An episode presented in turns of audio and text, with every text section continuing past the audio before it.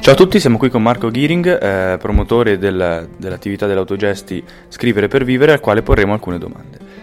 Eh, di specifico, all'interno di questa attività, oggi cosa si è, cosa si è svolto? Oggi siamo riusciti a parlare sul, sull'importanza di scrivere,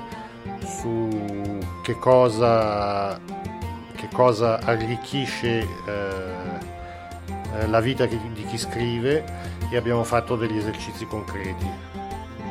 l'aspetto principale su cui ho insistito è il fatto che la scrittura deve essere autentica, per essere autentica bisogna parlare di se stessi, non si può eh, ambientare una storia a Parigi senza esserci stato, bisogna sempre scrivere di ciò che si conosce, quindi nella vita bisogna continuare a imparare, a scoprire eccetera eccetera. E quindi ho distribuito loro una serie di schede eh, con dei temi affinché possano costituire nel tempo una sorta di, di, di, di materiale, di, contenuti, perché la scrittura e la comunicazione è una questione di contenuti, affinché creino questo, questo, universo di contenuti che poi servirà a loro per,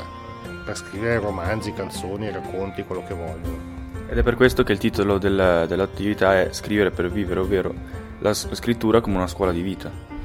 Assolutamente, quando si inizia a scrivere, per poter scrivere bisogna, bisogna ho citato anche a loro la canzone di Guccini, bisogna guardare, eh, spalancare gli occhi sul mondo come carte assorbenti, cioè bisogna interessarsi a tutto, bisogna sentire i luoghi, sentire le persone, eh, vivere emozioni.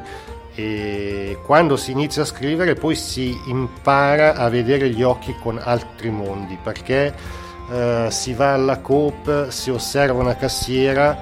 che nella catena della, diciamo, della produzione alimentare è un piccolo elemento e si scopre che dentro questa cassiera c'è un mondo incredibile che ha una vita probabilmente ricca di emozioni e di sensazioni. Quindi ogni cosa, ogni persona anche apparentemente insignificante diventa una persona ricca di vita e di significato. Domanda che esula un po' da quanto concerne l'attività. Per lei che è una persona esterna, eh, venire dentro al liceo durante la, l'autogestione, quali sono le sensazioni?